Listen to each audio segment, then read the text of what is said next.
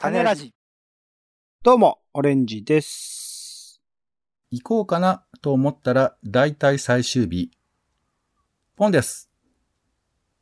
世の中全部種にしよう種ラジ。よろしくお願いします。よろしくお願いします。オレンジポンの二人が毎週 SNS やウェブ、街角のポスター、口コミなどから気になった映画、テレビ、イベント、展示、様々な娯楽ごとを拾います。種付けのコーナーです。はい、ぜひ皆さんのスケジュールの作成にお役立ていただければと思います。基本的には東京近郊のイベントをご紹介しています。では、まずは先週楽しんだ娯楽ごとからピックアップ、感想ピックアップです。オレンジさん。はい、先週はそんなに映画館とかへは行けなかったので、配信でいろいろと見てました。ネットフリックスのアテナっていう映画。これ、まあフランスで起きた、その、まあ、とある事件を聞きした、まあ、運動、かなり暴力的なものになって内戦になっていくみたいなところの話をすごくリアルな映像で撮っている作品で素晴らしかったですし、あとは Unext で、えっと、最近やっていた下北沢映画祭というね、僕結構好きな映画祭なんですけど、まあ、インディー映画がいろいろと選ばれて、えー受賞、あの、グランプリとか受賞したりするんですけど、それの、え今年の2022年版の一部の作品が見られたりしたので、そういうのを、ま、まとめてみたりとか、あとは、これは、まあ、あの、えーコーナーでも紹介しましたね。ネットフリックスで夜更かしの歌とか、サイバーパンクエッジランナーズとかアニメ作品見たり、ワウワウで渦川村事件っていうドラマ見たりしておりましたかね。はい。あと中村佳穂さんのライブとかも行ったりとかしてましたけど、今週はそうですね、映画2本一応見て、えー映画館で、えー千夜一夜っていうね、先週種付けでポンさん紹介してたかな。田中優子さん主演で、まあ、えっと、失踪した人をめぐるね、うん。話、まあ、拉致をされたんじゃないかとかっていうのをいろいろと疑いながら、えー残された女性たちですね。男性が失踪して女性たちが残されて、その残された人たちのいろいろな苦悩とかドラマを描いている。本当に男性は身勝手でっていうところの話だけに落ち着かないいろいろな多多様多様な視点から描いている作品で面白かったのと、あと、四畳半タイムマシンブルース、前回、先週も勝負紹介したと思うんですけど、それの副音声コメンタリー上映というのが見れて、これ別に全体で上映をするというよりは、個別に、えっと、スマートフォンのハロームービーというアプリケーションがあって、それをまあ、起動しておくと、イヤホン、自分の持っているイヤホン経由で、その副音声を笑顔見ながら聞けるっていう。まあ、最近ね、えっと、コメンタリーだけじゃなくて、えっと、オーディオガイドみたいな形で、えー目が見えない方向けに映画のその音声で伝える音声ガイドみたいなものが結構多くなっていますけど、それで使っている機能を、まあ、あの、目が見える人にとっても、まあ、プラスアルファ別の、あの、楽しみ方ができるようにというところで副音声コメンタリーみたいな、この前の、えっと、犬王というアニメーション作品でも同じようなことをやっていたりして、まあ、今回は制作者の方、原作者じゃねえや、脚本家と、えー監督と、あと主演のの声優さんとで、えトークしてるのを、まあ、映画を見ながら聞けたりして、それはそれでなかなか面白い体験だなと思ったりもしたので、なんかこういうの、まあこれがあることによって2回目、3回目と見に行くリピート需要というのも増えることも考えられると思ったので、こういう副音声コメンタリーみたいなものをね、形式増やしていくと、まあそこまで多分コストもかからずにっていうところで言うといいんじゃないかなと思ったりもしましたかね。うん。あの、よりその見方の多様さを増やすような、豊かにするような施策ではあるかなと思ったりもしました。はい。さん、これ2回目ってことですか？じゃジョンハンタムマシンブルースはそうですね、2回目ですね。映画館で見るのが2回目です。あ。なるほど。えー私はですね、えっ、と、キングオブコント。はいはい。はい。日本で一番面白い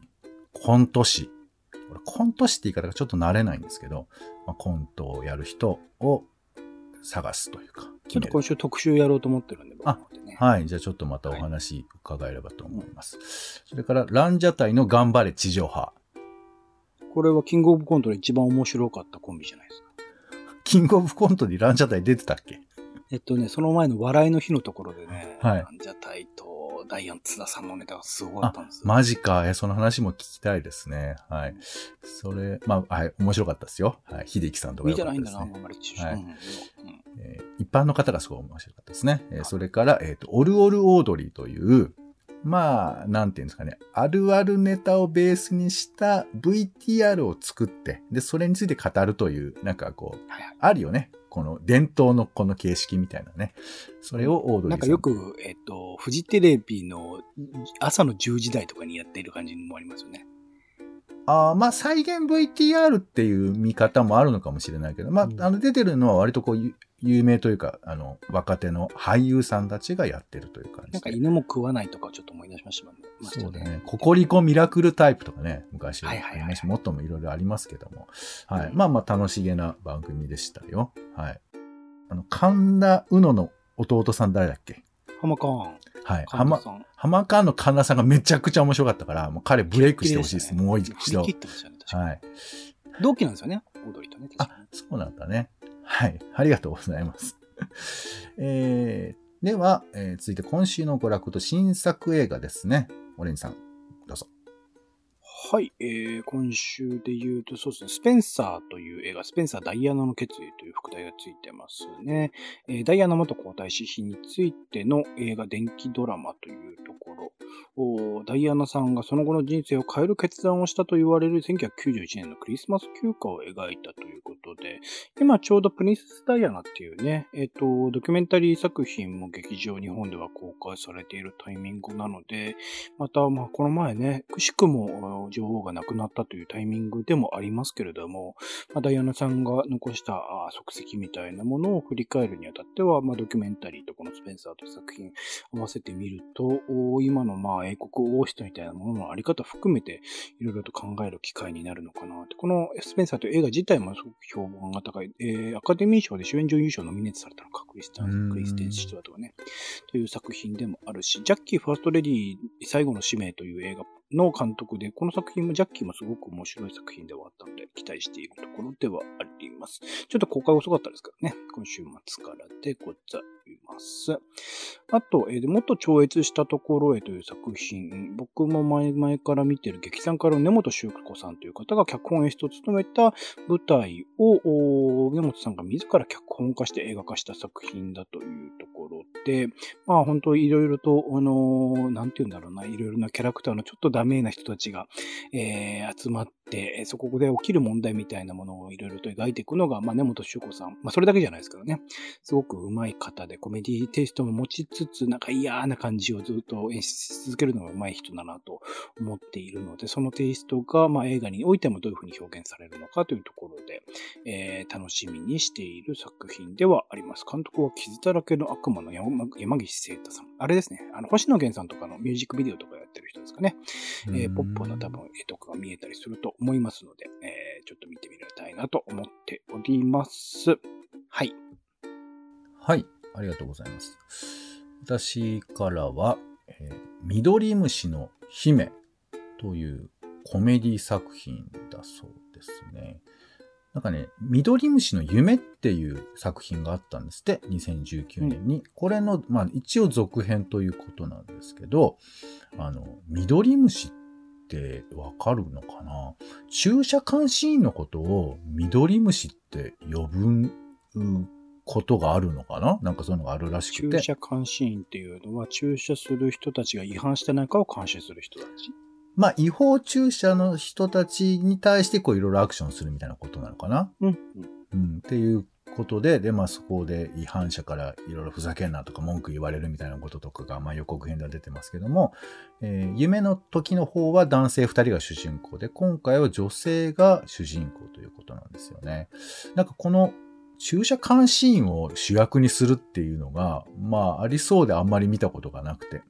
街の風景になりがちな人たちを、の考えてることだとか、思いだとか、そういうふうなものをちょっと描く作品ではなかろうかと思いますし、まあ、女性とかね、そういうことも含まれてくるのかなというふうに思ったりして、はい、ちょっとこの辺が気になっているということで、はい。緑虫の姫。それから、えー、ドキュメンタリーです。岐阜県飛騨地方を舞台に現代の木こりである林業にスポットを当てたという、木こりというドキュメンタリーですね。木こりって言葉をもう、ついぞ使った記憶がないですけど、木こり、ね、昔は予作なんて歌もありましたけど、小学校の時、木こりを演じたことあります？よ。お演劇で。海外のですかね。海外の木こりでしたけ？ど。海外の木こり。あ、じゃあ海外作品だったんです。まあじゃあそういうふうなあの思い出がある人もいるかもしれませんけど、まあ、木こりというふうな生き方についてちょっとフォーカスしたような作品でして、もちろんね、日本の林業っていうふうなものが非常にあの課題が多くて、あの、森林面積多いのになんでその林業をもっと盛り上げないのかっていうふうなこととかはあるとは思うんですけど、木こりとして生活している人たちがどんなふうな生き様、そして周辺とどう生きているのかっていうふうなことを描くような作品で、あなんか山に生きるとかっていうのもいいのかななんてことをちょっと考えたり、えーまあいろいろもやもやしたりするような作品なのかなというふうに思っております。木こりという作品ですね。はい。それから無名塾のドキュメンタリー役者として生きる無名塾31期生の4人という作品も、えー公開されるようです。はい。無名塾ってね、よく聞くけどね、どんな学校なのかということをちょっと内実見れるのかなと思います。はい。それからもう一つ、えー日比谷シネマフェスティバルというのが、えー10月14日から10月23日まで行われるそうです。東京ミッドタウン日比谷ということですね。で、いろいろとあるんですけど、なんかキネマ春報で振り返るあの映画の熱狂再びポスター展示とか、えー第4回トロント日本映画祭 in 日比谷という、これも、えー合わせてやったりだとか、あと上映の間に世界のショートフィルムを流すみたいなこともあるらしくて、まあ、ちょっと普通の、えーまあ、お気に入りの映画だとしても変わった思考で見れたりだとか、いろんな、あまり見たことのない映画がやるみたいなので、ちょっとこの日比谷シネマフェスティバル2020にチェックしてもいいのかなというふうに思います。はい。では気になる名画座をオレンジさんお願いします。はい。今週の気になる名画座は、てけてけてけてけてん。飯田橋銀霊ホールさんでございます。もうすでに始まっちゃってるんですけどね。10月8日から10月21日まで、マイスモールランドとベルファストの2本立てというところで、これ共通点は何だろうな。まあ、あの、狭い世界と外の世界みたいなところの区切りの話というところで共通するところだとは思いますが、特にね、マイスモールランドは今年僕が見た日本映画の中でも、あ、まあ、本当ベスト級の、ん去年か？公開は。でも、みあの、ベスト級の映画だったので、見逃している方はぜひ、あの、今の、えー日本にある、厳然としてある問題として、えー見ておく必要があるものだと思いますので、よぜひ見てみてください。はい、ありがとうございます。では気になるテレビ参りましょう。え僕が大体、あ、もう終わってたんだって思いがちなやつということで、ネホリンパホリンがこれまはいた始まってるということで、今回は、えー10月14日の10時からですね、夢の早期退職、自由と節約のギリギリファイヤーライフということで、ファイヤーってファイヤーですよね。ご存知ですか？はいはい。あの、まあ、ご隠居みたいな感じですよね。お金持ってる。やってみたいと思う？ファイヤー。全然思わないです。てか、できる気もしないし。あーやれるならやってみたい？つまり映画とかエンタメだけずっと摂取し続ける。それだけ。ぱ仕事したいか興味ないかな。まあまあ、ファイヤーもね、あの、厳密には仕事してないわけではないんでしょうけどね。うんはい。まあ、そんな、えーネホニンパホリンが10月14日夜ですね。それから、えー鉄道博物館お宝フィルムが語る知られざる日本ということで、10月15日土曜日の16時45分から NHK ですね。まあ、鉄道150周年ということもあって、えーでもこう、あまり見たことのないような映像がいっぱい出てくるみたいなんで、まあ、鉄道もね、意外と興味見たら出てきちゃうなというところで、はい。えー雪との戦いとかね、書いてます。一体どんな映像があるんでしょうか。それから、ドキュメンタリー解放区存在しない人たち、無戸籍で生きるということですね。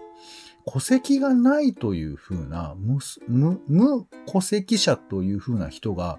いるそうなんですね。これはまあ親の事情とかもあったりするそうなんですけれど、まあ、こうなると学校に行けないみたいなこととか、働こうとしても雇ってもらえないとか、まあ、それの制度の課題、それからそれを応援する人たちの、まあ、奮闘を描くということなんです。はい。まあ、隣にそういう人がいるかもしれないというふうなことを含めると、なんというか、えー戸籍っていうふうなものにね、知らずに守られていたり、その価値についてちょっと考え直すという機会になるのかなというふうに思ったりします。存在しない人たち、無戸籍で生きるということ。はい。それから NNN ドキュメント、映画館は焼けても北九州親子でつなぐ銀幕ということで、これ10月16日24時55分からですが、えー小倉のね、昭和館という、まあ、九州の、えー北九州の映画館がなくなってしまったというふうなニュースがありましたが、まあ、その周辺であったドラマということをちょっとドキュメンタリーで紹介するということですね。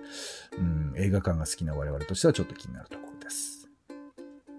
はい。それではちょっとお試しです。えー気になる憧れゲームということで、えーオレンジさんも私もなかなかゲーム、興味はあるんですけどなかなかできないので、こういうゲーム取り上げられてるよってことをちょっと、えーやりたいなっていうね、憧れでご紹介したいなと思いますけど、まず一つ目です。えーストレイっていう猫のゲーム知ってますかね？YouTube とかでは結構やってますけども、あの、本当にもう、本物の猫みたいな挙動をする猫ちゃんが出てきて、それを操作するっていうゲームなんですけど、まあこの猫がもうなんていうか危ないところをジャンプして捕まったりとか、その挙動を見てるだけでも、もう猫好きがたまらなくなってしまうみたいなことを、まあまあ、配信などではやっていて、こういうゲームはどうなのかなっていう、ちょっとやってみたいなって思うゲームですよね。うんそれから動物系、うんまあちょっと動物でもないですけど、チュニックっていうゲームでして、チュニック。見た目はなんとかね、ゼルダっぽいんですよ。うん。えーゼルダの伝説みたいなゲームなんですけれど、これがね、すごいんですよ。操作法がまずわからない。うん。で、ゲーム中にマニュアルも出てくるんですけど、そのマニュアルも読めないんですよ。最初あら。っていうことで、つまり、普通ゲームってその攻略のレベルで、えーなんていうか、いろんなことを試して、だんだんと、えー中身が分かっていくってことなんですけど、そもそもこのゲームにどう取り組んでいいかが分からない状態から始まっていくんですね。うんっていうことがちょっとこのトゥヤッターなどで話題になっていて、まあ僕もちょっとは知ってたんですけど、なかなかやる機会がないから、まあこれちょっと気になってはいるんですけど、っていうことなんですよね。そこスイッチでできるんですね。うん。うん、面白そはい。ということで、まあそんなね、えーマイナスからのスタートという感じのゲームもありますということで、2つの動物ゲーム、ストレートチュニックでした。はい。では気になるイベント参りましょう。オレンジさん、どうぞ。はい。僕の方からは、えー、オープンコーダ基礎教養シリーズゼロから聞きたい日本のヒップホップということで、えー、美学校か。美学校でやっている講座でこのゼロから聞きたいシリーズっていうね、いろんな音楽ジャンルでね、やっていたりするんですが、今回は日本のヒップホップを扱うことで、ということで、この前ヒップホップもやってたかなえー、やってましたけれども、日本におけるヒップホップの、まあ歴史みたいなものを全体的にえー把握できる機会になるのかなというところではあるので、あのーそうですね。今、日本におけるその音楽ジャンルとして、まだ海外の盛り上がりとか、海外ではほぼ主流になりつつある一方で、日本ではまだまだだっていう意見もあったりしますけれども、うんヒップホップだけのね、フェスティバルが開催されて結構な若い人たちが集まってるみたいなところもあったりするので、そういう全体的像、全体像を把握する上では結構大事な話になってくるのかなと思うんで、音楽好きな人はチェックしてみるといいかなと思います。10月の16日、13時から17時、えっ、と、オンラインですね。で開催されるそうです。はい。あと、えっと、これは毎回紹介してますが、音筆の回ですね。えー、番外編集の提案の編ということで、第6項にいよいよなってきました。今回テーマが星座を作るというところで、まあ、編集における星座を作るっていうことはどういうことなのかみたいなものをいろいろと考える。まあ、雑誌とかね、書籍の仕事における人との緩やかなつながりを、まあ、角さん、角海太郎さんは星座という言葉で説明してるんですが、そういうものをどう作っていくのかみたいなところが話がある。今回いよいよ最終項なのか、第6項で最終回というところで、まあ、総まとめの回にもなってると思うので、えー今回だけでもね、参加したいと思う人は参加してみるといいと思います。オンライン、オフライン両方ともチケットがあります。10月19日水曜日の19時から21時です。はい。ありがとうございます。私の方からは、えー東京大学ダイバーシティインクルージョン宣言制定記念シンポジウム多様性の現在地と未来ということで、えー東京大学こういう宣言を出していたんですね。6月か。はい。今年の6月に制定したということで。でこれを記念して、まあ、卒業生が様々な視点で、まあ、語るということなんですね。まあ、東京大学といえばちょっと古いですけど、上野千鶴子さんの挨拶。あ、はいはいはい。まあ、うん卒業、えっと、あれか。えー入学式か。まあなんかね、あの学校ってなかなか外側から見れないみたいなところもありますし、まあ会社でも、まあ政治の世界でもなかなかそういうふうな課題は多いし、まあそれはその男女に限ったことではないと思うんですけど、まあ宣誓したならどうすんだっていう、宣言したならどうすんだっていうようなことをちょっとチェックしてみても面白いのかなということで、はい。こちらが10月15日の1時半からですね、オンラインで見ることができる、無料で、聞けますので、ちょっとチェックしてみてください。それから、えー一般社団法人日本ロボット工業会というのがありまして、これの50周年なんですって。でこれの記念シンポジウムというのが行われると。ロボティスクがもたらす持続可能な社会をテーマに、えー総勢20人が、まあ、いろいろ考える。2日間ということで、例えば手術支援ロボットへの挑戦とか、道徳的なロボットを作るにはとか、それからの、えー石黒博さんがアバターと未来社会っていうね、あの、アンドロイド作ってる方ですけど、そんな話題だとか、まあいろんな、まあロボットの話題ってやっぱり詳しい人が近くにいないとそういう話聞けないじゃないですか。なんでこういう機会にいろんな話が聞けたらおもろいんかなということで、はい。こちらの方が10月の13、14、9時からですね、はい、結構いろいろありますのでチェックしてみて、オンラインでも見れますが、一応東京ビッグサイトの、えー会議棟の7階国際会議場でも、リアルでも行けるみたいですね。はい、チェックしてみてください。では展示参りましょう。お姉さん。はい。えー、僕も大好きな東京都写真美術館さんにおける新たな展示ですね。野口理香不思議な力ということですね。野口さんは埼玉市出身で現在那覇に在住の方。1992年から写真作品の制作を始めて、まあいろいろと、写真新世紀っていうね、えー、東京都写真美術館でやっている、